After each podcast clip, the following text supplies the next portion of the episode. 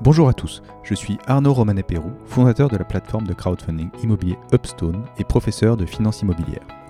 J'ai créé le podcast Des briques et des brocs pour échanger avec des professionnels de l'immobilier sur leur parcours, leur expérience, les thématiques du moment et les fondamentaux du secteur. Le but de tout ça Tout simplement vous donner accès à un maximum de savoir et de connaissances sur le secteur. Bonne écoute Salut Benjamin, euh, je suis ravi de te recevoir dans, ce podcast. Euh, tu, vas, tu viens pour nous parler de, promotion immobilière. Alors, euh, bah, ce que je te propose, c'est, de, te présenter un petit peu ta vie, ton œuvre, comment tu es arrivé dans l'immobilier, comment tu es arrivé à monter une société qui fait de la promotion immobilière, qu'est-ce que c'est que cette société et comment, comment elle, elle envisage la construction. Beaucoup de questions. Bonjour Arnaud, merci beaucoup de m'avoir proposé de participer à ce podcast. C'est une super bonne idée de, lancer euh, des, conférences euh, audio euh, pour, pour partager nos métiers et nos, formations. C'est une super bonne idée, donc merci à toi de, m'avoir proposé de venir ici. alors pour commencer, qui, qui je suis? Bah, écoute, Je suis Benjamin, je suis promoteur immobilier depuis maintenant 4 ans. Je suis, euh, je suis un gars qui est, euh, vraiment passionné par, euh, l'immobilier. J'ai toujours voulu travailler dans ce domaine. alors moi, ce qui m'intéressait initialement, c'était l'architecture. J'ai eu la chance de, voyager aux États-Unis et être guidé par, des personnes qui m'ont orienté vers le métier de la promotion immobilière. Et c'est vrai que très tôt, j'ai pu orienter mes études et mon parcours professionnel pour pouvoir arriver à faire de la promotion immobilière.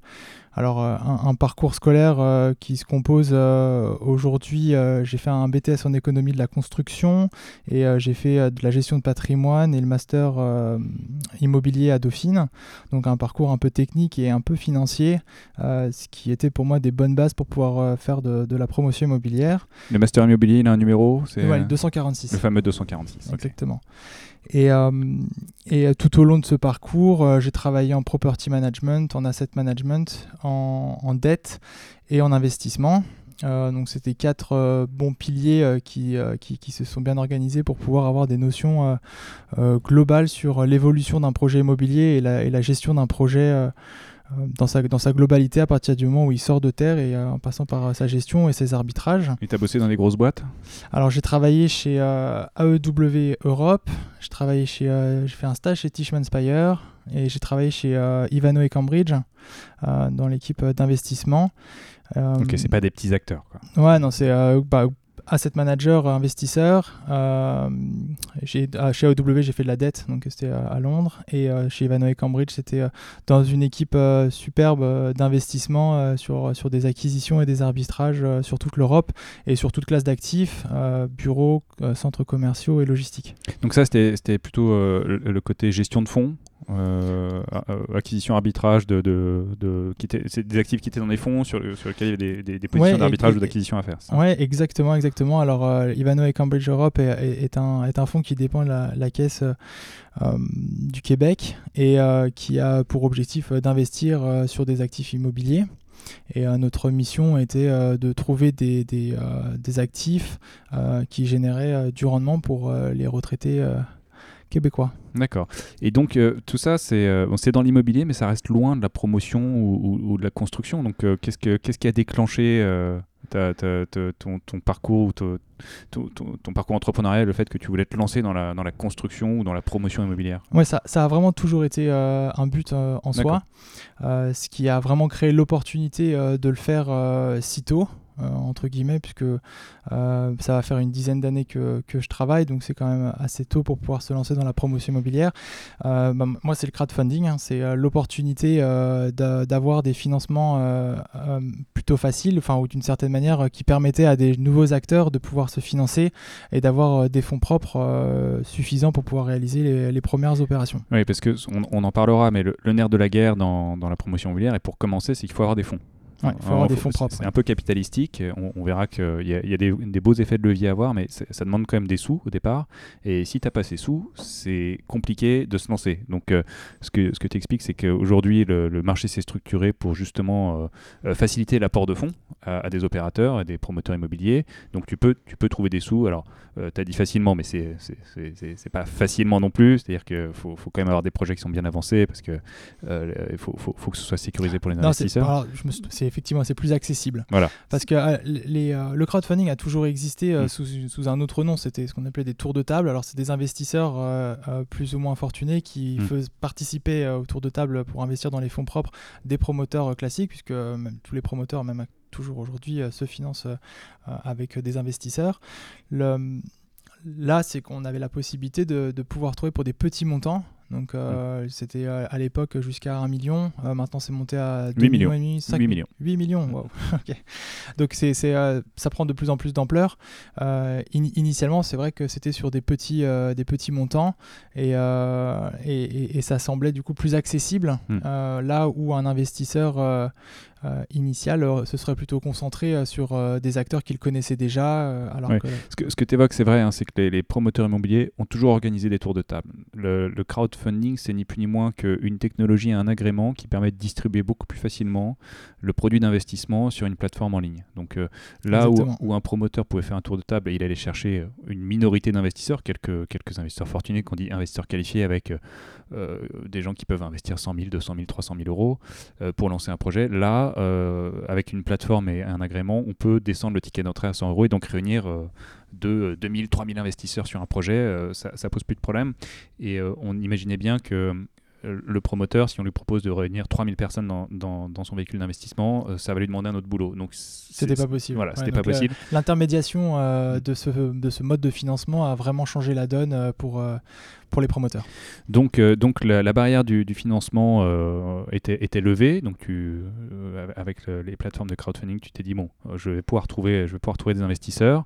Maintenant, voilà, tu as lancé Simprom, Ouais. du coup. Donc, tu voilà, présente-nous Simprom Ouais, en, alors- quelques, alors, en quelques Ouais, mots. Sim- Simprom, c'est une société de promotion euh, immobilière. On, on a deux spécialités. hein. On travaille euh, sur la mini-copropriété euh, et euh, sur l'île de France.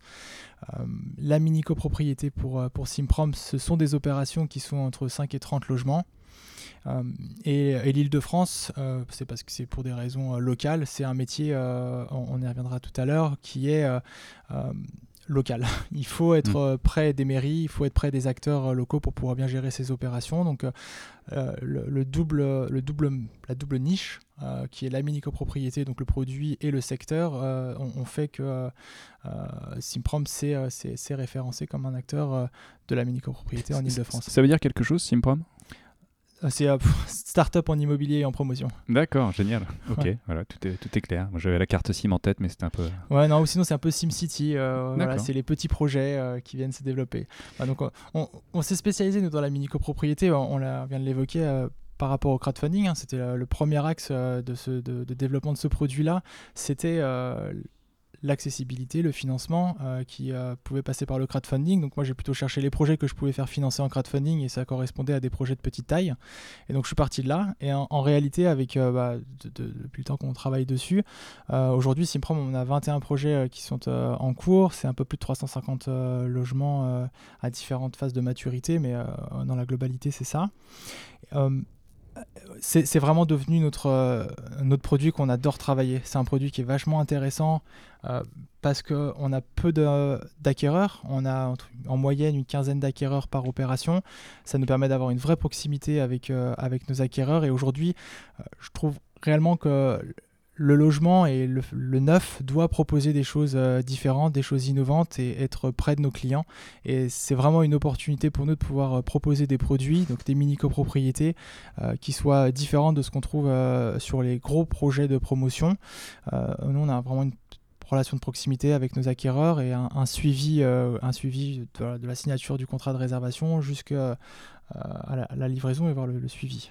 Donc tu parles de 21 projets en cours. Il y a des projets qui sont terminés? Ça fait, Déjà, ça fait combien de temps que la, la société est créée ou que tu Quatre as- ans. 4 ans, ok.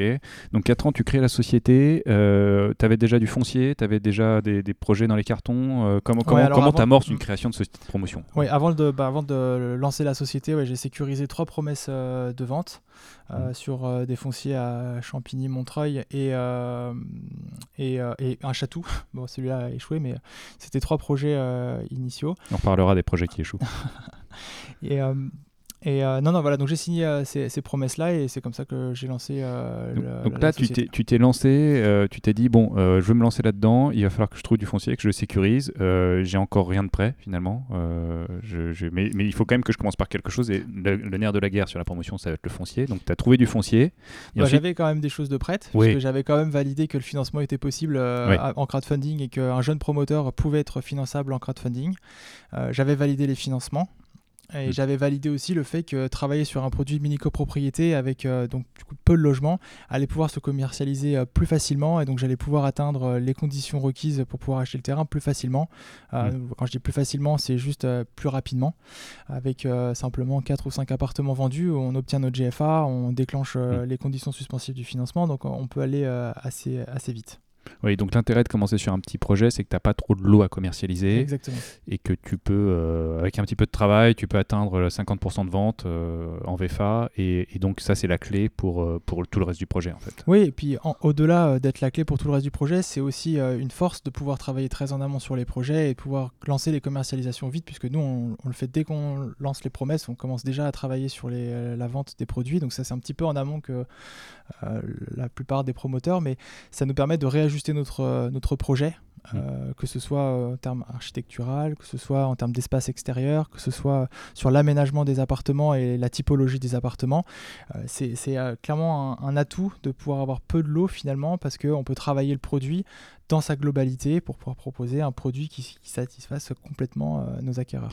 Est-ce que euh, il y a, en, en tant qu'acquéreur, euh, c'est pas plus facile de se projeter sur une petite copropriété en se disant bon, on va être, on va être 10-15, euh, Si. on pourra s'entendre peut-être un peu plus facilement que si on dit 80 où là, y a, les responsabilités sont diluées, euh, euh, ça devient un peu un mammouth la copropriété. euh, donc euh, finalement, les gens ils préfèrent pas ça. euh. C'est super, les, les gens adorent euh, la, la copropriété euh, à taille humaine. Mm. Euh, Il y a une proximité qui se crée. En, plus, euh, alors on fait pas du co-living, mais euh, ça, ça, pourrait limite s'y prêter. Euh, lorsque l'on on réalise une mini copropriété telle qu'on les propose, hein, nous on, apporte deux- axes de travail importants sur nos mini copropriétés. Euh, Le premier axe, c'est euh, l'innovation qu'on apporte à nos biens, et euh, le deuxième axe, c'est les espaces partagés, les, les espaces qui sont plus responsables, etc.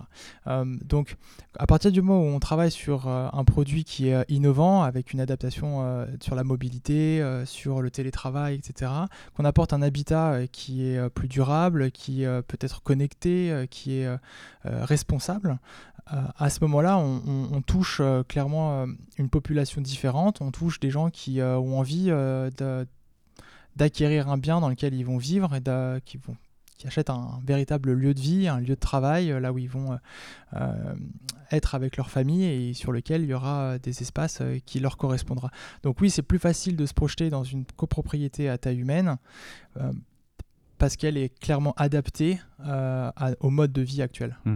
Et alors, donc, tu as, verrouillé ces premiers fonciers. Euh, une fois que tu les as verrouillés, il fallait, euh, il, fallait, il, fallait avancer sur les projets. Donc, il fallait les commercialiser. Ensuite, il fallait les financer. Et ensuite, il fallait les construire. Donc, ces projets, tout ils sont terminés. Il fallait d'abord obtenir le permis de construire. Ouais. la première chose sur on, le... on- reviendra sur le déroulé d'un projet de promotion effectivement un petit peu après, mais voilà, dans ton parcours entrepreneurial, tu voilà, as, réussi à sécuriser des terrains, tu as réussi à sécuriser des commercialisations, obtenir des permis, euh, avoir des purges de permis, pouvoir commencer la construction. Mhm.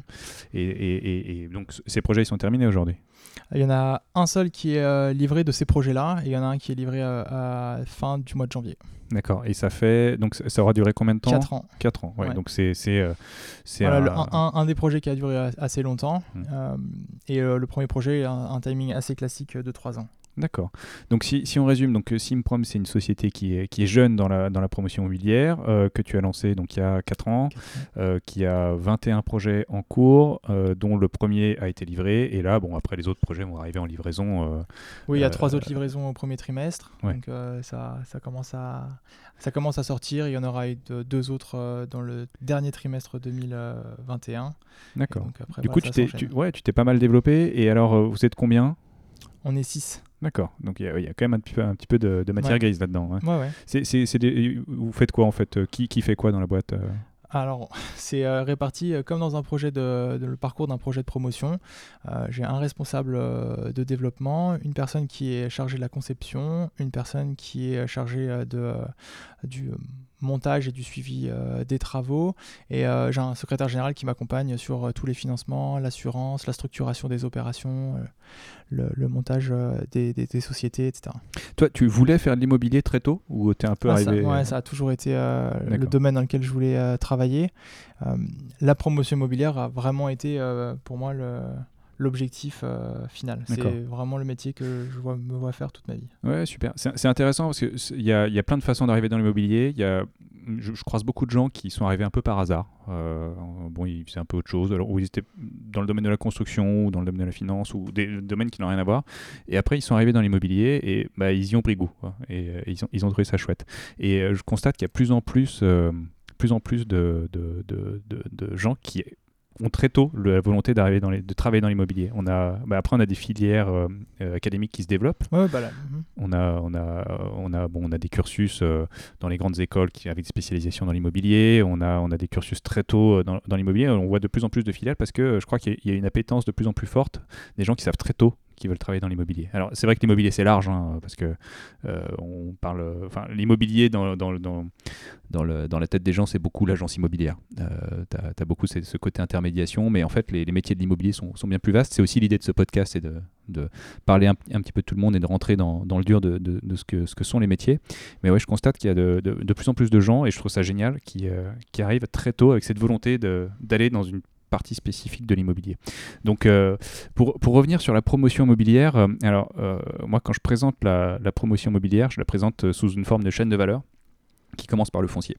Donc, à partir du foncier, on va, on va dérouler un projet, on va sécuriser ce foncier de façon à pouvoir livrer un terrain. donc, sécuriser le foncier. Il faut trouver du foncier. Comment, comment, comment on trouve du foncier quand on, quand on est promoteur? Comment on cherche du foncier? Est-ce qu'on tape aux portes? Est-ce qu'on a des intermédiaires? Est-ce que euh, ah. le foncier ne tombe pas tout seul en général? Tout cumulé, exactement. exactement. Tu as, parfaitement raison. La, promotion immobilière, elle, elle se euh, décompose en, pour nous chez, chez, Simprom en cinq grosses phases. La, première phase, c'est le, le, foncier, euh, avec, comme tu dis, la, recherche, l'analyse, la, création de valeur, le montage de l'opération, euh, qui consiste à déposer le permis de construire, par mm. exemple. Donc en fait, tu, pars d'un foncier et après, il faut déterminer une faisabilité. Donc là, euh, à partir d'un foncier donné, il faut analyser euh, le plan local d'urbanisme. Ouais. Voilà, donc il faut savoir combien de mètres carrés tu peux construire dessus et comment ça va se valoriser en fait. Ouais, exactement, exactement. Oui, alors la, la si on s'arrête effectivement sur la première phase qui est la phase foncière, il y a plusieurs formes de, de d'apport d'affaires. Il y a mm. plusieurs formes de sourcing euh, de dossiers, comme tu le dis, on peut aller frapper aux portes. Donc ça, c'est ce que nous on appelle la, recherche systématique, mais je pense que ça s'appelle comme ça chez, mm. chez tous les promoteurs.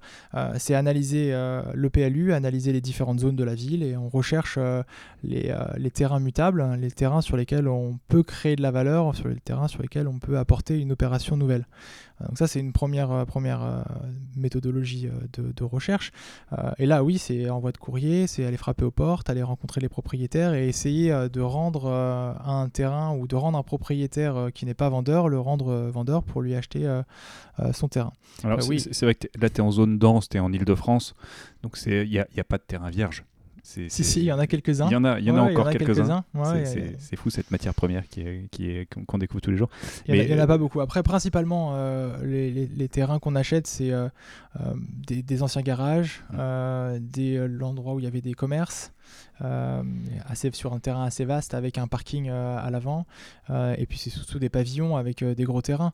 Il y a aussi l'augmentation des prix hein, des, des, pavillons qui, qui, a son importance. Hein. C'est difficile souvent dans, certains, dans certaines villes où la valeur de l'existant a tellement grimpé de pouvoir revendre à sa juste valeur un terrain alors qu'en parallèle on, a une telle densité possible sur, sur la, le foncier de, de, de, ne pas, de ne pas succomber à la tentation euh, hmm. de vendre à un promoteur parce que la valorisation promotion euh, est plus importante que vendre à un particulier. Oui, c'est ça. Généralement, tu, tu, calcules le nombre de mètres carrés que tu vas pouvoir construire sur la parcelle. Ça, c'est effectivement l'analyse du PLU. Bon, il n'y a pas que le PLU, hein. il y a plein d'autres euh, réglementations. Ça peut être dans une ZAC, ça peut être, hmm. voilà, il y a hmm. les normes de PPRI. Enfin, il y a beaucoup de choses qui peuvent faire varier la valorisation du terrain et qui ne dépend, hein, le, foncier, c'est une résultante, hein. c'est le résultant d'un bilan avec euh, la constructibilité qui est possible sur ce terrain. Et oui ça, ça, se décompose. C'est le fameux bilan promoteur, c'est-à-dire que tu, tu, sais combien tu peux construire,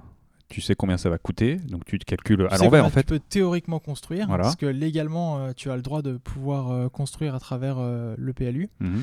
Et donc après, tu remontes jusqu'à ton poste foncier pour dire, bah voilà, mon projet, je sais combien je dois dépenser pour construire, je sais combien je vais pouvoir le vendre parce que c'est tant de mètres carrés à un prix de marché. oui, alors après, il y a vraiment une analyse à faire sur... Mais en fait, tu en fait. Tu fais, tu fais un premier bilan, puis après tu l'ajustes et... Non, non, tu- tu, tu sors ton chiffre d'affaires possible. Enfin, Mhm. Une fois que tu as, sorti la densité possible et la constructibilité euh, de ton projet, euh, tu, tu as euh, du coup une surface de plancher et une surface habitable commercialisable que tu mets en parallèle avec un prix de commercialisation sur, sur le marché, après des études de marché, des études de type par typologie, etc. Et, et tu en découles, oui, en fonction de, Mm. de tes coûts de travaux, en fonction des taxes, en fonction euh, des coûts de tes assurances, de, Mm. de, ton, de tes financements. Tu, tu Voilà. en découles le, le- le- le- le résultat, c'est le foncier. Et donc après, euh, il peut y avoir euh, une itération sur le fait que tu as une idée de combien tu veux construire et tu dois... euh, bon, après, tu dois te rapprocher du propriétaire pour, pour essayer de, de- voir avec lui comment tu peux bah, sécuriser un peu ce foncier sur la base du- d'une estimation. Là, là où je veux en venir, c'est qu'en fait, par rapport à, à ce que tu penses pouvoir construire et ce que tu vas construire après les échanges avec l'urbanisme, il peut y avoir un delta. Mhm. Voilà. Et ce delta, généralement, il n'est pas dans le bon sens. C'est-à-dire que tu fais ta constructibilité au maximum et tu peux te heurter à un refus de, de l'urbanisme qui va dire bah, en fait, on ne souhaite pas trop densifier cette zone. Ouais, c'est toute la, toute la difficulté de la relation qu'on doit tenir avec, euh, avec les propriétaires, puisque il faut absolument être transparent dès le départ avec euh, les propriétaires fonciers avec qui on travaille euh, sur la méthodologie de la valorisation de leur terrain. Effectivement, on va toujours chercher la constructibilité euh, maximum. euh, et après, la mairie peut avoir euh, une volonté différente, euh, soit à travers la modification d'un PLU, soit à travers euh, d'autres projets qui se sont construits et qui rentrent pas parfaitement dans, le, dans la volonté des administrés. Donc on peut être confronté à des demandes de modification Mm. Euh, qui sont, qui sont euh, hors euh, PLU et qui peuvent venir réduire euh, Voilà. la, la densité du projet. Ça, ça peut dégrader un petit peu le, le chiffre d'affaires parce que tu fais moins de mètres carrés et tu remontes jusqu'au foncier où le foncier sera moins bien valorisé. Oui, comme Voilà. j'ai dit, ouais, le, le foncier est un résultat et Mm. c'est pas une hypothèse. C'est ça, c'est ça. Donc après, euh, euh, donc voilà, le- là c'est un peu, euh, c'est un peu tout le talent du, du promoteur qui doit à la fois euh, s'approcher du foncier, euh, comprendre la faisabilité, commencer à rentrer en contact avec l'urbanisme pour définir un premier projet, voir sa faisabilité, avoir une sorte de premier accord, euh, même s'il est tacite ou s'il est, s'il est formel, je sais pas. Non, c'est indispensable. C'est voilà. vraiment comme, comme Parce ça qu'on travaille. On, on va jamais signer une promesse de vente sans avoir euh, confronté euh, le projet à la mairie. C'est important euh, de ne pas perdre de temps pour nous aussi. hein. Enfin, on va pas aller euh, s'engager euh, sur une promesse de vente euh, en, euh, en faisant travailler un ensemble de parties qui sont déjà importantes euh, dès la signature de la promesse, Mm. alors que euh, la mairie n'aura pas euh, prévalidé euh, la constructibilité. euh, prévue à notre, à notre projet. Et alors, l'architecte, à quel moment il rentre, euh, il rentre en, en jeu? Là, c'est au moment de la faisabilité? Ça peut être au moment de la faisabilité? Alors, alors chez nous, l'architecte, il rentre en considération à partir du moment où on a une promesse de vente signée et un accord de la mairie sur euh, un projet.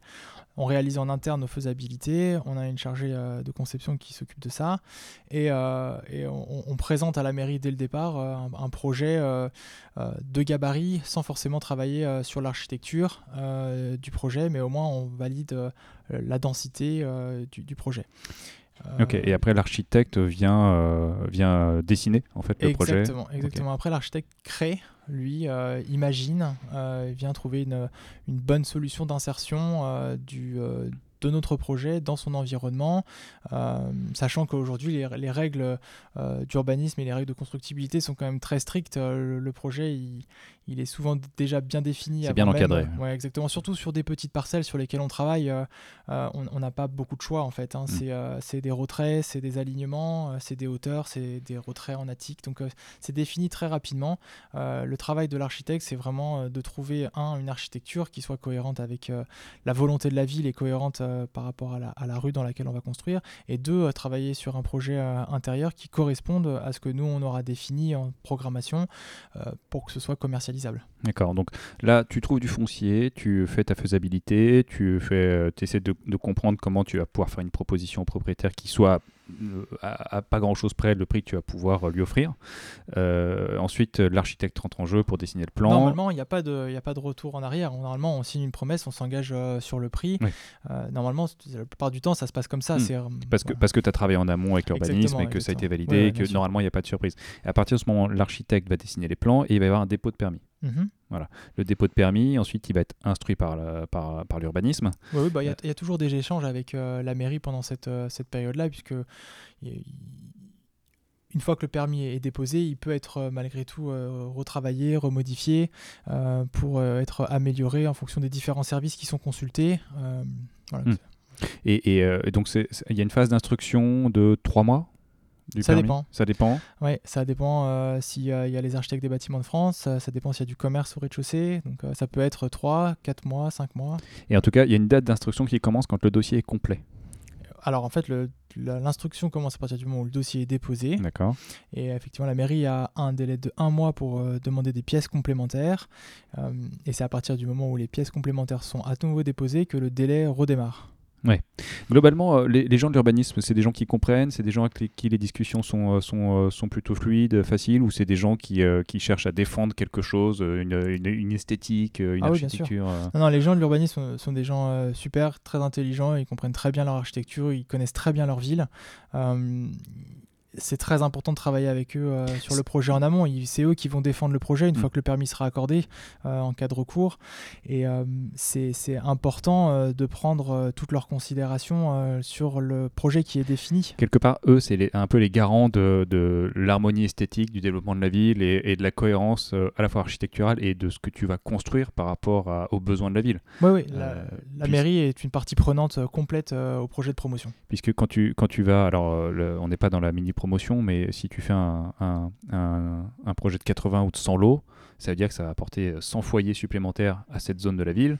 Donc il peut y avoir des enjeux euh, périphériques qui sont euh, les écoles, l'accessibilité, euh, les crèches, les commerces. alors même pour des petits projets comme ceux que Simprom réalise, on travaille avec le responsable économique de la ville, on travaille avec les différents pôles de la ville pour répondre à ces, à ces problématiques. Oui. Hmm, mais voilà, leur rôle, c'est à la fois de, bon, de, de, maîtriser le développement de la ville, mais aussi d'avoir une cohérence dans son développement. Donc, c'est euh, voilà, c'est pas, pas juste une lecture de, euh, de, de, de, la façade, du nombre de mètres carrés. Euh. non, non, absolument. Et, ils, peuvent, ils peuvent imposer un mixte de, où il peut avoir une demande sur il nous faut des T4, des T2, des T3. Oui, alors souvent, c'est défini à travers des chartes de promotion ou des chartes de promoteurs immobiliers. Il y en a dans beaucoup de villes euh, qui euh, veulent bah, soit maîtriser euh, l'accession des appartements par des familles ou justement éviter qu'il y ait trop de familles. Donc, euh, mm. Mais souvent, euh, ce que l'on retrouve en Ile-de-France, alors je parle de l'Ile-de-France parce que c'est le secteur euh, que je maîtrise, mais souvent on va être sur du 30% de studios et de pièces et 70% de T3 ou 3 pièces et plus. Plus familiaux. Voilà, exactement. Donc c'est plutôt la recherche de grandes surfaces. Et, ce qui a du sens aujourd'hui, dans, dans tous les cas, on va essayer de maximiser les, surfaces dans chacune, chacun des appartements et offrir des, plus grands espaces. donc voilà, tu avais verrouillé ton foncier, tu as fait une faisabilité, tu as déposé un permis de construire, et si tout se passe bien, bah, le permis est instruit et le permis est accordé. Mhm. Euh, à, partir, à partir de là, tu as euh, les, euh, la purge du recours des tiers. Exactement. Donc là, là, le risque à ce stade-là, c'est quelqu'un qui, qui habite à côté, qui, euh, qui constate que euh, bah, le projet lui fait de l'ombre, euh, ou il a une nouvelle construction qui, qui peut lui plaire ou, lui déplaire, et il va chercher un moyen de ou modifier la construction ou d'empêcher la construction. C'est exactement le principe du recours, hein, c'est que l'ensemble des voisins valident le projet. Donc qui dépose un recours, c'est euh, normalement des voisins, c'est des personnes qui mmh. euh, doivent avoir un intérêt à agir. Euh, ça peut être des associations, mais généralement, c'est des voisins qui sont à proximité du projet, qui vont avoir soit un impact sur leur lumière, ou soit une modification de leur mode de vie actuel. D'accord. Donc, euh, euh, on, a, on a beaucoup parlé des, des recours euh, ces dernières années. Il y avait eu il y a beaucoup de recours abusifs. Oui, j'en ai un d'ailleurs aussi, du même que tous les promoteurs qui l'ont subi en Ile-de-France, j'en ai un. Donc, en gros, un recours abusif, c'est quelqu'un qui va, qui va essayer de, de, de, qui va attaquer le permis dans l'idée de récupérer une somme d'argent en échange de quoi il va annuler son recours ou, ou, ou, essayer d'empêcher la construction parce que ça lui plaît pas. Oui, alors la, problématique du recours, c'est le, délai que, que, ça déclenche. Mm. Lorsqu'il y a un recours qui est déposé, la mairie a un temps pour répondre. Donc, à partir du moment où le permis est obtenu, les les requérants possibles ont, deux mois pour déposer un recours. À partir du moment où le recours est déposé, la mairie a un délai de trois mois pour pouvoir euh, rejeter le recours ou alors euh, retirer le permis de construire. Mhm. Et à l'issue euh, de ce délai-là, cette même personne a la possibilité à nouveau de saisir le tribunal pour faire un recours contentieux qui peut à nouveau déclencher des délais euh, très longs si c'est instruit. Donc on parle tout de suite euh, d'au minimum 12 mois supplémentaires euh, dans, dans, le projet. ça, c'est 12 mois qui sont généralement pas prévus lorsque l'on sécurise un foncier et mmh. lorsqu'on s'engage avec des propriétaires sur un délai. nous aussi, c'est dans notre intérêt d'aller le plus vite possible et de faire accélérer le, cycle. Mais à partir du moment où un recours est déposé, euh, ça déclenche euh, bah, soit euh, un délai de six mois si c'est un recours global, hein, si c'est un recours gracieux, voire un an si derrière s'il y a un recours contentieux. Donc l'intérêt du promoteur, c'est de raccourcir ces délais. De mmh. toute manière, c'est toujours notre objectif, c'est d'aller vite. Alors, euh, oui, il est possible que ce soit pour demander euh, une indemnité, ça c'est dans le cas d'un recours abusif. Souvent, euh, les recours qui sont déposés sont des recours justifié. Hein, c'est la plupart des gens. Euh, j'allais venir sur le fait qu'il y a des bons et des mauvais recours. Oui, c'est ça, c'est ça. Alors euh, c'est pas tout le temps. Euh, et heureusement, moi je vous ai dit, j'en ai, j'en ai que un sur sur hmm. sur 21 projets de recours abusifs. sinon, ce sont des demandes qui sont qui sont fondées. Ça peut être la modification d'une couleur de façade, ça peut être la suppression d'un balcon qui, malgré qu'on on aurait bloqué avec un parvu la, la, visibilité, soit dérangeant pour les personnes. Donc c'est souvent des, des recours qui sont entendables et souvent on modifie le projet pour euh, euh, répondre euh, positivement à leurs demandes et faire en sorte que le projet soit Convienne à tout le monde. Ouais, exactement. Donc je dirais qu'il y a un cas rare de recours où le permis aurait pu être obtenu en contradiction avec le PLU, où il y aurait une erreur peut-être qui aurait été faite lors de l'instruction, que, que quelqu'un pourrait détecter en analysant le dossier en disant bah, en fait ce permis n'aurait pas dû être obtenu parce qu'il ne correspond pas au PLU et voilà ça pourrait être un recours possible mais ça doit être statistiquement assez faible puisque normalement tout le monde fait bien son boulot. Alors après les PLU sont, euh, c'est interprétable. Hmm. Son sujet à interprétation et euh, on peut de temps en temps, euh, effectivement, interpréter de manière différente euh, une règle euh, du PLU. Donc là, ça ouvre une discussion. Exactement, là, ça ouvre une discussion. Et si la mairie a accepté le projet, non, je ne je pars pas du postulat que la mairie fait des erreurs. Et ça serait aussi une erreur de notre part mm. dès le départ. Mais non, justement, la mairie est plutôt là pour corriger ou faire en sorte que lorsque le permis est délivré, il n'y a pas d'erreur dedans. Donc, tu as déposé ton permis, tu l'as obtenu, tu as passé l'épreuve des recours. Donc là, le permis est purgé de tout recours. Mm-hmm. Et à partir de ce moment-là, qu'est-ce qui se passe? Alors, il y a une phase qui, donc, nous, on commence plus tôt, qui est la mmh. phase de préparation à la commercialisation. D'accord. Euh, donc ça, on en, a, on en a parlé, nous, on la travaille dès le dépôt du permis de construire et dès la préparation du, dossier euh, de, de permis de construire. Donc la commercialisation, ça va être de vendre les appartements qui sont pas encore construits. Exactement, c'est ce qu'on appelle la, la, VFA, c'est la vente en état futur d'achèvement. Euh, on fait de la vente sur plan. Alors aujourd'hui, ça se, ça se digitalise beaucoup plus. Hein. C'est plus que de la vente sur papier. Euh, on peut y faire des, visites virtuelles, on fait des plans 3D, euh, on, peut personnaliser son appartement en choisissant ses matériaux, on peut modifier ses pièces, agrandir, étendre, changer la salle de bain en salle d'eau, etc. C'est-à-dire qu'avant la commercialisation, c'était l'algéco sur le terrain, la maquette et, des plaquettes avec des images, des perspectives d'architecte de à quoi ça devait ressembler. Quoi. Ouais, je, je pense que c'était comme ça. Alors moi, j'ai connu tout le temps, euh, depuis, depuis 4 ans, euh, il y a beaucoup de modifications avec le Covid euh, dans, dans, la manière des promoteurs de commercialiser. Mais moi, j'ai toujours connu et toujours proposé des appartements qui soient modifiables, qui soient mm. aménageables, qui soient personnalisables, avec des outils, avec des vidéos, avec des maquettes, avec des plans 3D. Hein. Aujourd'hui, on a beaucoup de, beaucoup de moyens technologiques qui permettent de, de se balader finalement dans le, dans le, dans le projet, de, de, se rendre un peu mieux compte de à quoi ça va ressembler, de l'agencement des pièces, circuler dans les pièces, j'imagine. Exactement. Tu as, beaucoup d'outils aujourd'hui qui permettent d'être un peu moins dans le flou de ce que tu achètes. Euh, on, sait, on sait vraiment ce qu'on achète. Ouais. Et, et après, euh, tu as peut-être un degré de finition que tu peux proposer euh, sur bah, je veux une salle de bain en marbre, je veux une cuisine en bois. donc, ça, c'est des choses que tu peux adapter à ce moment-là de Exactement. la commercialisation. Exactement. D'accord. Et, et donc tu, tu commercialises. Alors la, la phase de commercialisation, tu, tu la commences en amont, c'est ça? Donc euh, le, le permis est déposé, toi tu vas commencer à, à à voir. communiquer euh, sur, le, sur ouais. le projet. Alors, on communique pas forcément sur l'adresse exacte euh, du projet Mhm. de manière libre sur Internet, mais on communique sur un projet dans une ville, dans un certain quartier. Euh, mais à partir du moment où le permis est purgé de tout recours, là, la commercialisation est complètement libre. Euh, et, La, euh, commercialisation, ça se fait comment? Qui c'est intermédiaire? Tu passes par des agences, tu fais tout en direct? Comment, comment tu trouves les acquéreurs? Oui, chez, nous, on, utilise des prestataires pour euh, faire la commercialisation, euh, qui est en lien avec euh, une personne chez nous qui s'occupe de toute la relation commerciale. Parce que comme on l'a dit tout à l'heure, bon, tu dis que tu rayonnes en Ile-de-France parce que c'est un- c'est c'est une question d'emplacement, l'immobilier est toujours la même chose, donc tu as un avantage quand, un, tu peux te rendre sur place et que, deux, tu connais un peu l'environnement. Mais vendre des appartements sur plan, c'est un métier local aussi.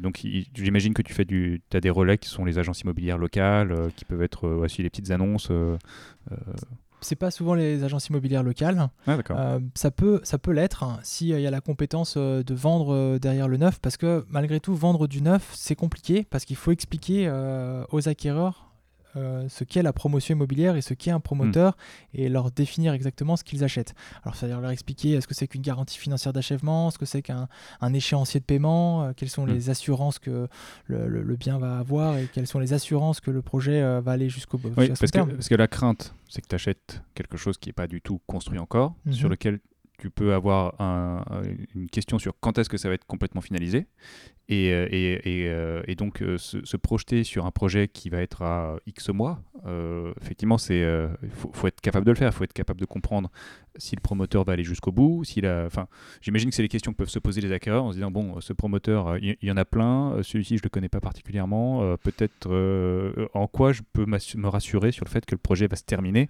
et que j'aurai bien mon appart à la fin. C'est Oui, ça c'est- tout ça, c'est tout ça le commercialisateur doit être capable d'expliquer, et donc il faut une certaine connaissance pour le faire. Alors après, c'est euh, ça, ça, ça s'apprend et euh, beaucoup d'agences euh, arrivent à le faire et on travaille beaucoup nous en partenariat avec des agences locales sur la diffusion et le travail en, en, commanda avec des agences spécialisées dans le neuf et des agences locales. Ça marche très bien puisque ça fait un relais et un point de vente puisque c'est aussi une autre particularité de de nos projets, c'est que les projets sont tellement petits qu'on ne fait pas de bulle de vente, donc euh, il n'y a pas de, euh, de vendeur local euh, qui est assis à l'intérieur d'une bulle de vente et attend que les gens les passent. Exactement. Donc Mm. nous, c'est sur rendez-vous ou alors on va se déplacer dans une agence locale avec qui on aura un, un partenariat. D'accord. Donc tu as tout un, un matériel de vente qui est euh, le- la, la perspective, le fait que tu peux... Ouais, des outils de communication, Voilà, ouais, qui- des outils de communication, tu peux visiter l'appartement de façon virtuelle, tu, voilà, tu, tu peux euh, quand même avoir une bonne vision de ce à quoi ça va ressembler avant d'acheter. Bah, Et donc, c'est- clairement notre objectif, en tout cas, euh, de donner le maximum d'informations à nos acquéreurs pour qu'ils puissent euh, se projeter euh, réellement dans ce qu'ils vont acheter. et, donc tu commences la commercialisation, tu as le seuil de 50% de commercialisation à atteindre. Alors, 50%, ça- c'est pas tout le temps. Non, non, ça peut être, euh, ça peut être moins. Euh, ça dépend des accords qu'on a avec, euh, avec, avec les banques avec qui on travaille. Euh, généralement, ça va être plutôt euh, 30%, 30-40%. D'accord. À partir de 30-40%, tu peux considérer que ton projet est bien avancé, suffisamment viable, et que tu vas pouvoir avancer sur les étapes d'après. C'est, du chiffre d'affaires, hein, c'est pas Hmm. le nombre d'appartements. Oui, mais bien sûr. Euh, ouais. Et oui, tu peux considérer qu'à partir du moment où tu as commercialisé euh, ce nombre d'appartements, sur une période euh, généralement euh, de 6 mois, 7 mois, voire un peu plus si, si, si le, temps après était plus long, mais en se disant qu'on sur ce délai-là, on a réussi à commercialiser 40%, euh, les 60% restants vont réussir à se commercialiser pendant la durée de, de construction. Sachant qu'il est toujours plus facile de vendre euh, quand même un, des appartements lorsque le- le bien est déjà en construction. Quand ça commence à sortir de terre. Exactement, parce qu'on a des délais qui sont un tout petit peu plus euh, figés dans le temps et on a déjà une, un- une date de démarrage, euh, démarrage figée. Il y a le côté concret, on commence à voir les choses. euh, Oui, dans, dans l'esprit des, des acquéreurs, c'est beaucoup plus concret de voir un chantier en cours de construction que de voir encore une maison ou, euh, ou un garage à un endroit où il va y avoir leur futur appartement. Donc avantage inconvénient, quand tu arrives tôt dans le process, tu peux choisir l'appartement que tu veux. Exactement. Euh, à si des prix peut-être par- parfois plus intéressants. Voilà. Euh, quand tu arrives plus tard, mais tu es un peu rassuré parce que tu vois le projet sortir de terre, bah, il y a forcément des lots qui sont déjà vendus et il reste pas forcément celui dont tu pouvais rêver euh, au départ. Oui, d'aut- d'autant plus dans nos projets, puisque comme je le disais tout à l'heure, on a vraiment la possibilité, nous, très en amont, de configurer nos projets. Donc c'est vrai que les espaces disponibles pour pouvoir réaménager ou étendre les appartements ou faire ses propres aménagements ne sont plus possibles. Puis après, il y a aussi toute la partie structure du projet. Une fois que la construction est lancée, le projet est complètement arrêté. Donc c'est vrai que c'est très difficile de, réaménager les espaces dans leur globalité. Mais par contre, on peut toujours continuer à, choisir là où est-ce qu'on là où on, met des cloisons séparatives, les matériaux, le parquet, le carrelage, la cuisine, etc. Donc tu as, tu as, sécurisé une partie de ton chiffre d'affaires. Ça veut dire que les étapes d'après, ça va être euh, l'organisation du financement pour pouvoir acquérir le terrain et commencer la construction. Oui, mais on fait en parallèle. D'accord, tu fais tout en parallèle. Oui, tout en parallèle. oui, non, non c'est clair. À partir du moment où le permis de construire est obtenu, euh, on lance, euh, on lance tout, toutes les, tout, est lancé. Les assurances, le financement, la commercialisation. D'accord. Que, à quel moment tu achètes le terrain finalement? Alors, lorsque le permis de construire est purgé, Mhm. Alors, de tout recours, euh, du droit de retrait, euh, lorsqu'on a validé que euh, techniquement le permis de construire peut être réalisable, donc qu'il n'y a pas de problématique de sol, de pollution, qu'il n'y a, a, pas d'archéologie, etc. et effectivement, à partir du moment où on a le financement, et euh, le financement est aussi un peu lié à la commercialisation, mm. puisque euh, ce sont voilà, c'est un peu les, vases communicants. Hein. la vente des appartements est aussi une substitution, d'une certaine manière, des fonds nécessaires à la réalisation du projet. Oui, ça, on s'en parlera de la VFA. Donc, en gros, le, fait d'avoir sécuriser une partie de ton chiffre d'affaires, ça va, ça va permettre d'obtenir du financement, notamment bancaire, mhm. euh, qui, qui, considère qu'une partie du projet est validée et commercialisée. Donc le reste, bon, euh, devrait, devrait, devrait pouvoir se vendre aussi, puisqu'une première partie est partie. Et euh, donc à partir de là, tu vas pouvoir débloquer des lignes de crédit, des financements bancaires qui vont te permettre de faire le financement du foncier et, lancer les travaux. Et lancer les travaux. le, financement bancaire, il vient donc, on l'a dit, en contrepartie d'une commercialisation, c'est-à-dire que tu dois sécuriser une partie de ton chiffre d'affaires. Euh, et euh, bon, tu dois obtenir une GFA. Oui. Donc la GFA, c'est la garantie financière d'achèvement, c'est la garantie que tu dois souscrire toi en tant que promoteur si jamais euh, ta société n'est plus en mesure de, financer le projet. C'est pour garantir aux acquéreurs, en tout cas, la, que leur projet sur lequel ils se sont investis va aller au bout. Évidemment, le permis purgé de tout recours. Mhm. et, et, à ce stade, elle va te demander aussi de mettre des fonds propres dans l'opération. Oui. Donc elle veut que tu mettes de l'argent, que tu mouilles le maillot. Des fonds propres que tu as déjà mis par ailleurs, puisque as, ce qu'on n'a pas dit, c'est que toute la phase de recherche foncière, de dépôt de permis d'études, bon, c'est de l'argent que tu dépenses. Quand même. Ah oui, c'est euh, oui, de nombreux frais, oui, puisque mm. déposer un permis de construire, faire des études de sol, voilà, faut payer les gens. Géomètre, etc. Non, non, bien sûr, mm. ce sont des frais importants. Donc il y, a du boulot en amont, il y a de l'argent que tu as déjà dépensé. Et, là, il y a des équipes qui travaillent aussi. Voilà, donc il faut, faut, quand même rémunérer les gens. Donc ça veut dire que tu as déjà dépensé de l'argent, tu as déjà dépensé des fonds propres dans l'opération. Il faut que tu en remettes une, une partie petite ou, importante à ce stade-là pour, euh, pour débloquer aussi les financements bancaires. Oui, exactement. C'est là, là généralement qu'on parle de crowdfunding, c'est que euh, euh, tu peux trouver un, relais avec des investisseurs à ce stade-là, le projet étant pas mal dérisqué. puisque tu n'as plus de risque administratif, tu as une partie de la commercialisation, la banque bah, te demande de mettre de l'argent. Effectivement, arriver à cette phase, arriver à l'acquisition, à l'acquisition du, du, foncier, le projet est déjà commercialisé en partie. Euh, les études techniques ont déjà été réalisées pour valider que le projet euh, euh, est constructible. Et puis une partie de, l'appel d'offres hein, a déjà commencé. On a déjà réalisé le DCE, qui est le dossier de consultation des entreprises, consulté les entreprises, fait des synthèses, valorisé le, coût de construction du projet. Et donc en fait, le prix de revient du projet est arrêté. Mmh. Donc à partir du moment où le, où le terrain s'achète, euh, le risque, c'est plus qu'un risque d'exécution finalement, et un risque sur la commercialisation qui n'a pas été encore euh, faite. C'est ça. Et c'est vrai que ce que tu dis est intéressant, c'est qu'à ce stade, tu n'es pas en train de découvrir comment tu vas construire. C'est-à-dire que tu as déjà fait tes dossiers, consulté des entreprises qui vont faire le gros œuvre, euh, le second œuvre. on, va faire, on, va faire, les lots, les lots principaux. exactement. Mais en gros, tu sais, tu as, as, verrouillé effectivement ce que tu dis, ton, ton prix de revient. Tu sais, tu sais un peu plus combien tu vas dépenser pour construire, et tu as déjà identifié des entreprises qui vont t'accompagner là-dedans. Parce qu'il y, y, a un moment, c'est une fois que tu as le foncier, que tu as la commercialisation, c'est pas à ce stade-là que tu vas te dire bon demain on démarre le chantier. Ça demande un petit peu de préparation euh, et ça demande à des entreprises que tu sollicites de s'organiser aussi dans leur agenda. Oui, c'est très difficile euh, de démarrer les travaux de toute manière euh, tout de suite après avoir acheté. Il y a un ensemble de choses à faire, hein. par exemple juste tout ce qui est en lien avec les concessionnaires, c'est-à-dire retirer un compteur, faire fermer le gaz, etc. Ça, ça prend du temps et les mm. services publics, enfin en tout cas les services concessionnaires ne sont pas forcément assez réactifs pour pouvoir démarrer du jour au lendemain. Mais oui, les risques sont levés. Euh, et euh, le projet, dans sa globalité, euh, est, quasiment, quasiment clôturé. Et donc le, projet va se financer avec un, bon, des investisseurs éventuellement, parce que tu n'as pas forcément, tu as des promoteurs qui peuvent financer en fonds propres, qui n'ont pas besoin d'investisseurs, mais oui, tu, c'est aussi le cas même avec le crowdfunding. Avec le crowdfunding, euh, on ne fait pas 100% euh, des fonds propres Mm. euh, en crowdfunding. On apporte aussi euh, euh, des fonds propres qui sont vraiment des fonds propres propres, Mhm. parce qu'on peut souvent appeler le crowdfunding comme du quasi equity, donc propres, ouais. voilà des Mm. quasi fonds propres. Euh, et puis les frais d'amorçage euh, correspondent, enfin, en tout cas dans nos ratios à nous, on est déjà à 10-15% des fonds propres demandés dépensés euh, dans les frais d'amorçage. Donc on a déjà apporté une partie euh, importante. Et, et le reste du financement de l'opération se fait déjà avec une ligne de, une ligne de crédit bancaire qui permet de, de tirer un peu d'argent pour payer la construction et surtout la VFA. Donc la VFA, c'est le mécanisme qui permet aux acquéreurs, de, enfin qui permet aux promoteurs de faire des appels de fonds selon l'avancement du, du, du- du chantier. Donc, euh, Exactement. quand tu as, des étapes, c'est réglementé, donc euh, tu ne tu peux, pas- tu peux pas appeler 100% de, de la valeur de l'appartement qui n'est pas construit. Ça pas Non, de non, c'est en très fait. réglementé dans le logement. Il y a effectivement, par, par exemple, les fondations, il faut rappeler 35%, je crois, et, euh, etc. Donc c'est vraiment par palier qui, euh, qui est défini euh, par. Et, et la logique, elle est, elle est super simple, c'est de dire, en fait, tu vas payer ton appartement en fonction de ce qu'il est tu construit. deviens propriétaire au fur et à mesure de la construction. Donc toi, en tant que promoteur, ça te permet de générer des appels de fonds, donc euh, de- de- d'avoir euh, de, de- des fonds de la part des futurs acquéreurs, enfin des acquéreurs, qui ne sont pas des futurs acquéreurs, des acquéreurs, ceux qui ont déjà signé, et qui te permet bah, de financer une partie de la construction. Exactement. Donc, euh, donc Parce que le, voilà, le, le- le financement bancaire, il finance euh, euh, avec les fonds propres apportés euh, 100% du terrain et on, on inclut une poche supplémentaire qui permet de démarrer les fondations et euh, sortir le sous-sol et au moins arriver au rez-de-chaussée. Mm. Enfin, en tout cas, dans, dans notre plan de trésorerie, on s'organise comme ça. Euh, ensuite, les premières commercialisations qu'on a effectuées permettent euh, de payer le- le- la suite du projet.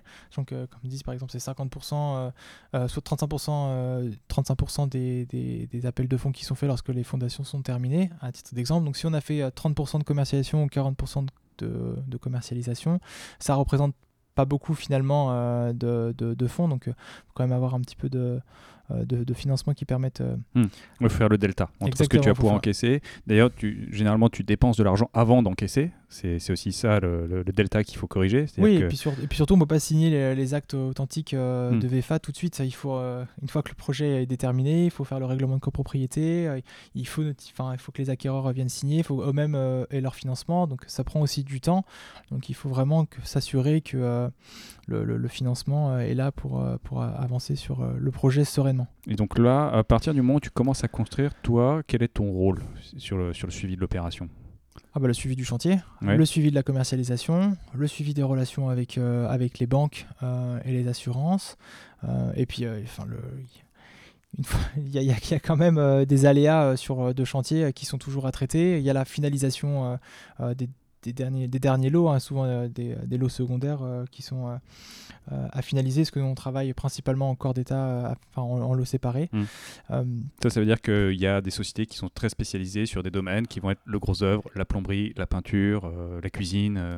Bah, ouais, c'est exactement ça. C'est euh, le, le- le gros œuvre, la menuiserie, euh, le- voilà, les façades, euh, Mm. les, euh, le- la peinture, euh, le CVC. Et donc ça. toi, là-dedans, ton job, c'est aussi de vérifier que tout s'enchaîne assez bien et que, euh, alors je prends toujours cet exemple, que le peintre, il vient après le plombier. Quoi.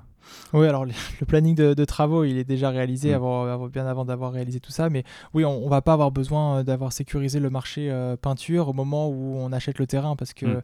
euh, on, sait que c'est voilà, on sait que c'est le lot qui intervient euh, qui intervient à la fin. Par- mais par contre, tout ce qui est fondation, enfin gros œuvre, clos couvert, tout ça c'est sécurisé pour pouvoir être sûr d'arriver au moins à 70-75% de la construction avant d'avoir lancé tous les marchés. C'est ça. Donc, euh, donc tu, tu suis, t'organises, tu suis la construction, tu gères les aléas parce qu'il y a toujours des choses qui, des petites surprises à droite à gauche. euh. Oui. C'est, c'est, t'as, t'as un exemple de, d'aléa euh, qui, qui peut arriver, ou systématiquement ou un aléa qui, qui t'a marqué dans, dans le suivi de tes opérations?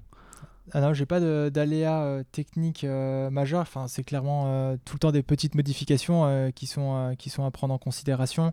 Nous, le- la principale difficulté, c'est vraiment la modification des acquéreurs euh, qui, qui viennent euh, changer. C'est les euh, fameuses TMA. Ouais, exactement. Ça, c'est vraiment un, un travail qui est important tout au long du, du, du projet. Donc la, TMA, c'est, alors je sais plus que, que Travaux modificatifs acquéreurs. C'est ça, donc l'acquéreur qui se rend compte qu'en fait les prises de courant par exemple sont pas assez espacées, il peut pas mettre son canapé, il va te dire bah, en fait je veux qu'elle soit 20 cm plus loin. Oui, ou alors une personne qui veut simplement rajouter une cave à vin.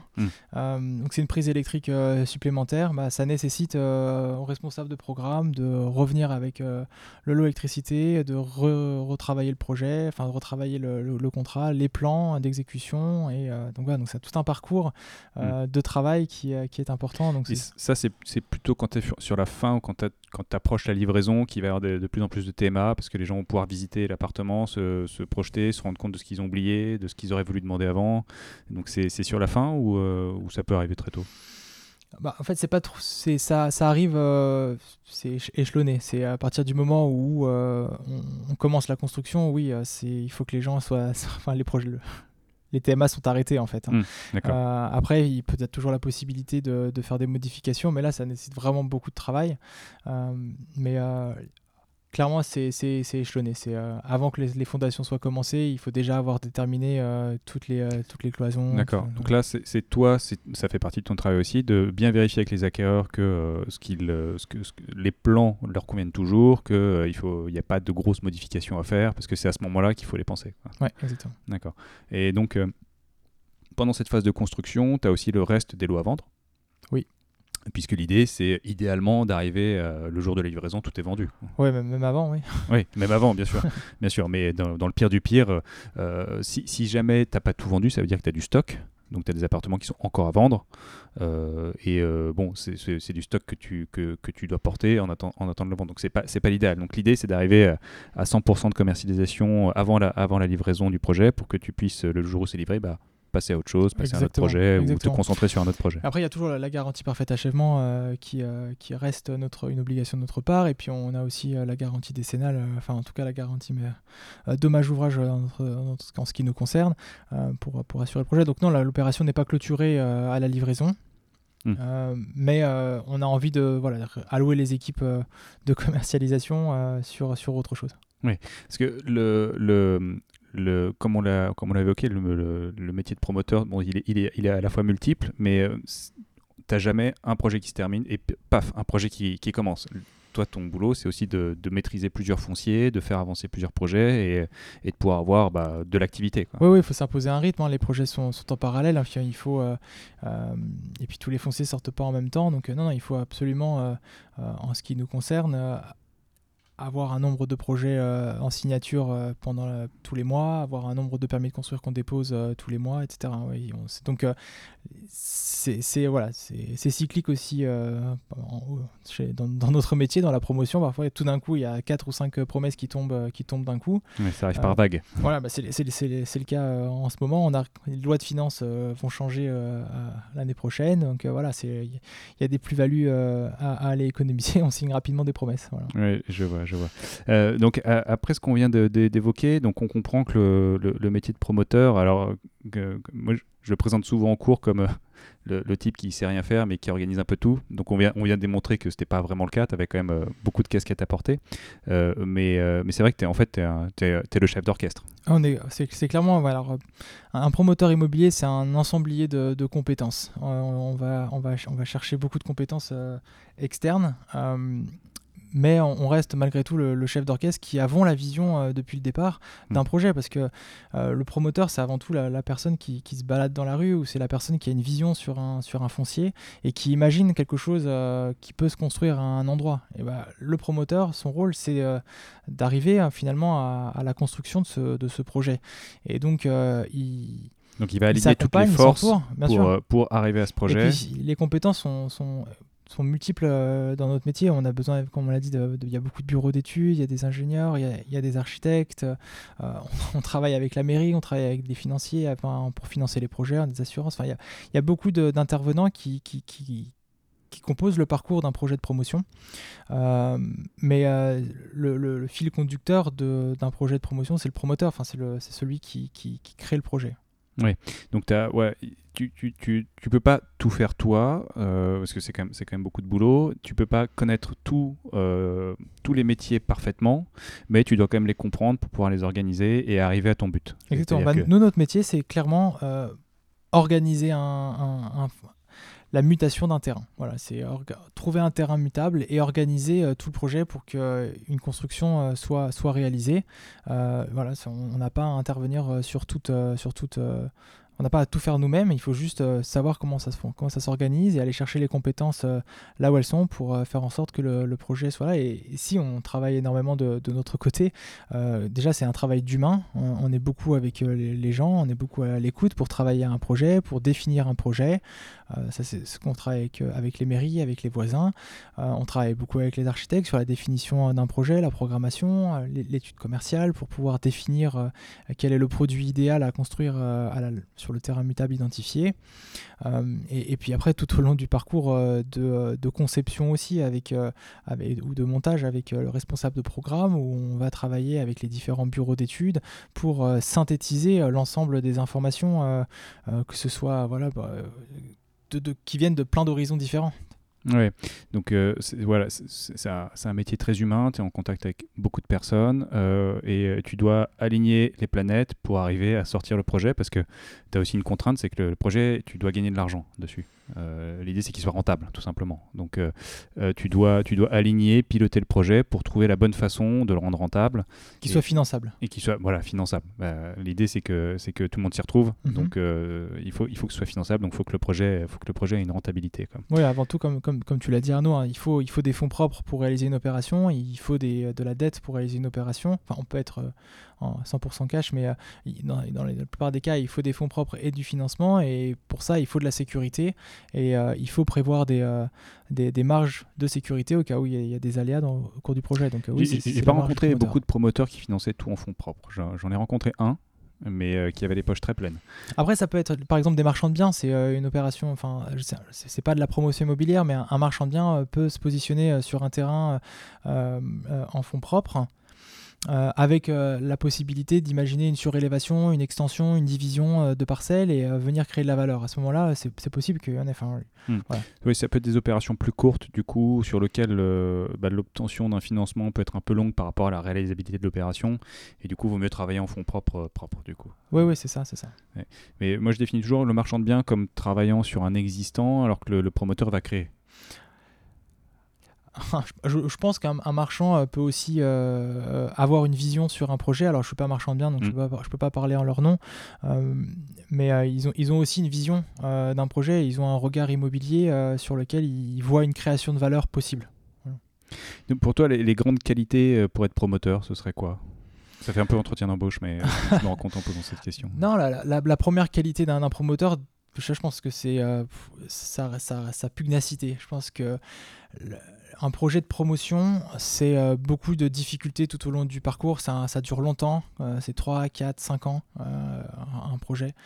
il, faut être, il faut être résistant, il faut savoir absorber tous les aléas que l'on rencontre. Et c'est voilà, c'est difficile au quotidien. Donc ça, c'est pour moi, c'est la première qualité. Bah, importante pour être promoteur.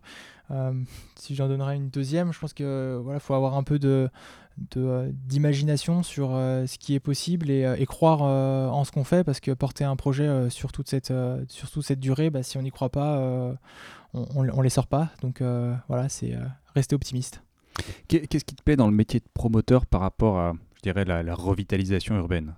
Quand, quand, tu te dis bon tu, tu j'imagine que toi tu as, un œil euh, bah, de promoteur, donc quand tu te balades dans la rue, tu vois euh, peut-être des, dents creuses, tu vois des, terrains, et tu te dis, euh, tiens, ce serait pas mal d'avoir un, projet là. comment, comment tu vois le truc? Est-ce que tu te dis, c'est de la création de valeur, c'est c'est de harmoniser de façon...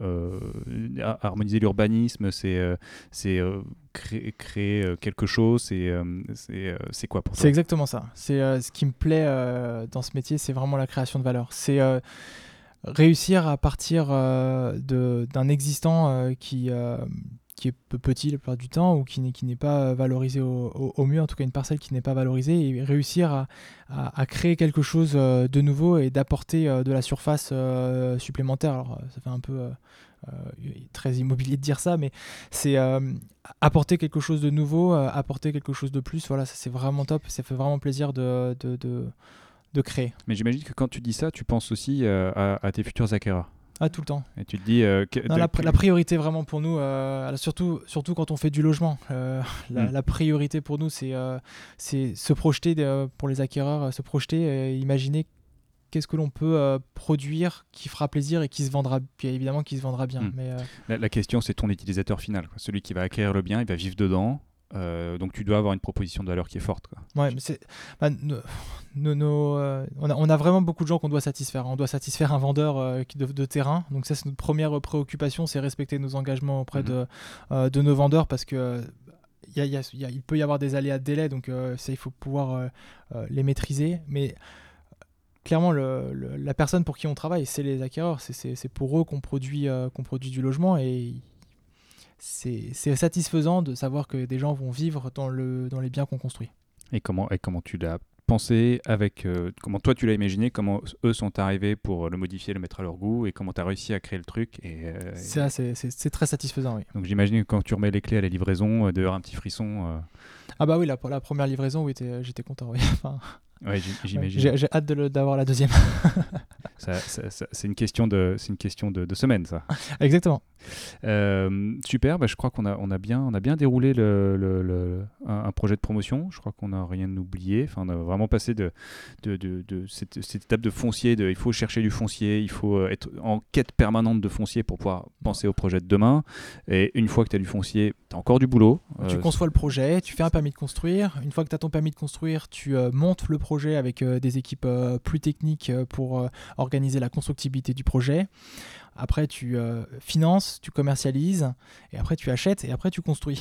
voilà. Et, et, et tout ça, c'est euh, faut tout mener de front, le, pousser les projets qui, ont, euh, qui sont susceptibles de, de, de, de se produire, trouver d'autres projets, et puis dans l'eau, il y a des projets qui marchent pas. Bah, il y, y, a plus de projets qui fonctionnent pas que de projets qui sortent. Mm. c'est vraiment un, un, aléa pour nous important, le, le, nombre de projets qui, qui tombent à l'eau. Après, ça tombe à l'eau très vite. Hein. Une personne à qui on fait une offre, euh, voilà, ça ne l'intéresse pas parce qu'il y a des délais, des conditions suspensives. Donc euh, voilà, c'est la vie. Après, il y a des permis de construire qui sont refusés. Il y a hmm. des recours sur des projets qui font que le projet est annulé. Euh, il, y a, des aléas.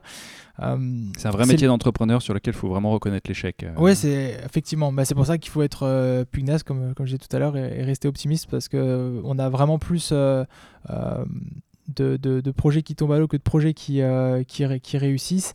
Euh, mais enfin, pas à ces phases-là, quoi, pas aux phases euh, PC, etc. On sait plutôt très rapidement si ça tombe à l'eau hmm. ou pas. Donc, hmm. Ce qu'on ce que, ce qu'on évoque souvent aussi, c'est que c'est un métier qui, qui génère de, de, fortes marges. Ce qui je me permets de faire le lien parce qu'on a évoqué plusieurs choses là. C'est que, un, les projets durent quand même 4-5 ans.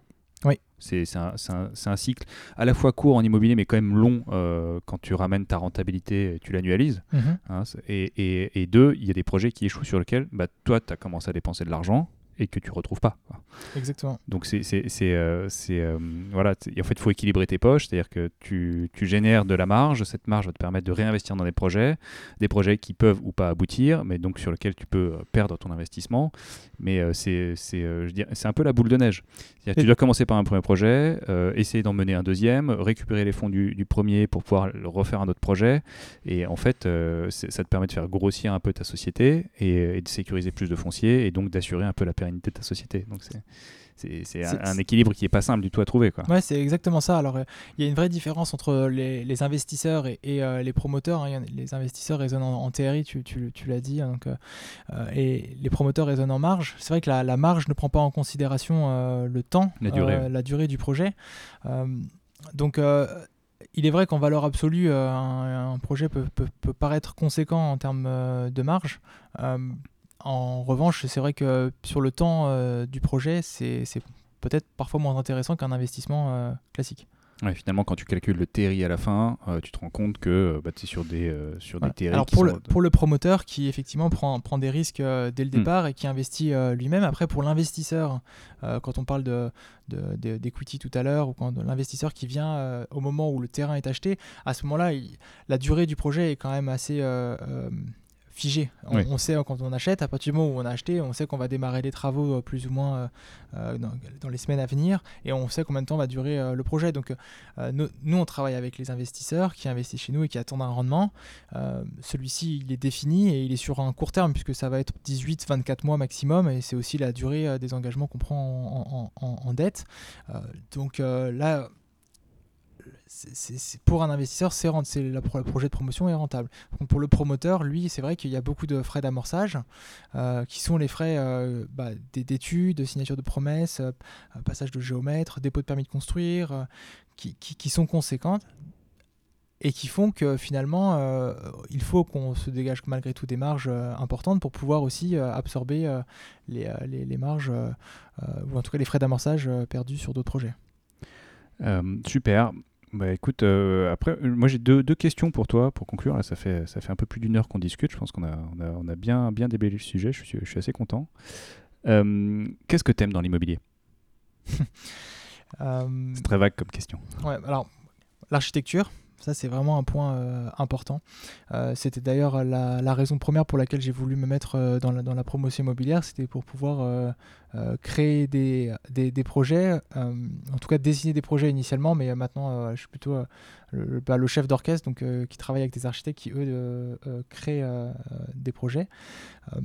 c'était vraiment pour moi quelque chose que j'aimais le, plus. Aujourd'hui, je trouve que les modes de, vie euh, changent, les modes d'utilisation des appartements euh, changent. Euh, il y a des changements donc, sociétaux qui sont vraiment constatés. Je trouve que c'est vraiment une super opportunité pour nous en, 2020 de, faire du logement parce qu'on apporte de l'innovation dans nos projets. On peut apporter quelque chose de différent.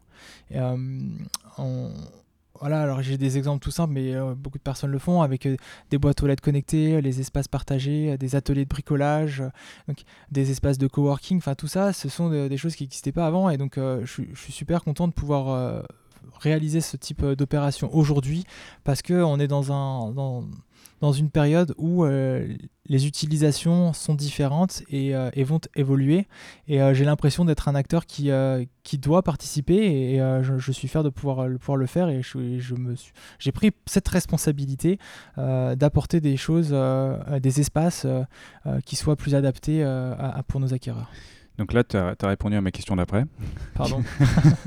qui était comment tu vois l'immobilier à l'avenir? Je voudrais juste revenir sur toi, ce qui te plaît dans l'immobilier. Moi, j'ai un point. donc, toi, c'est le dessin, c'est l'architecture, c'est euh, l'harmonie euh, d'un immeuble dans une rue. Parfois, je me pose la question, quand, quand je vois euh, ce que j'appelle une verrue, tu, vois, tu te balades dans une rue et là, tu as un immeuble qui est affreux. Quoi. Mhm.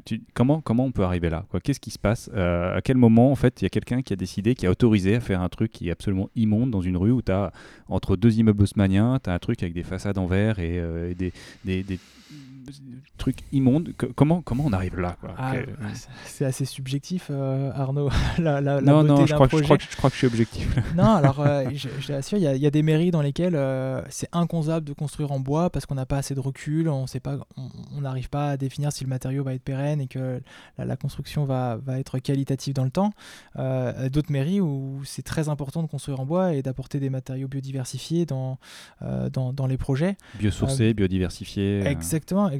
Et, tout ça, euh, c'est accueilli différemment selon les mairies. Donc, euh, pourquoi est-ce qu'on arrive là? Parce que euh, je, pense que les mairies ont pour rôle de conserver la singularité de leur architecture, d'apporter des projets qui soient authentiques par rapport à leur ville c'est aussi euh, leur rôle euh, de travailler avec des architectes, euh, main dans la main lorsqu'on conçoit le permis de construire, pour définir réellement ce, qui est, ce qui est fait. Alors si un immeuble est immonde, c'est la responsabilité après, probablement... il y, a des époques, tu vois, j'imagine que sur ces 50-60 dernières années, les règles ont changé, la, vision de l'immobilier a changé. Il y, a eu beaucoup d'acier, il y a eu beaucoup de verre, maintenant on fait beaucoup de bois, enfin c'est des, des, des, choses qui changent. Il y a des modes, ouais. Ouais, exactement. Et puis...